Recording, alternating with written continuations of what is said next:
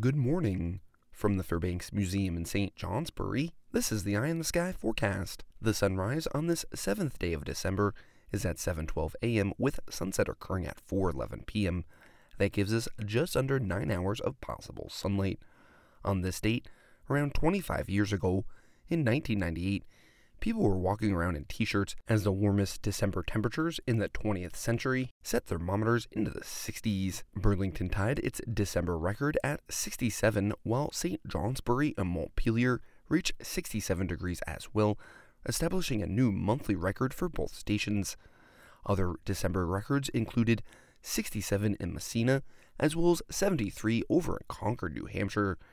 Don't expect record breaking temperatures today, but they do remain well above normal with periods of showers before conditions dry out for the end of the work week. I'm meteorologist Chris Kurdak with an eye on the sky.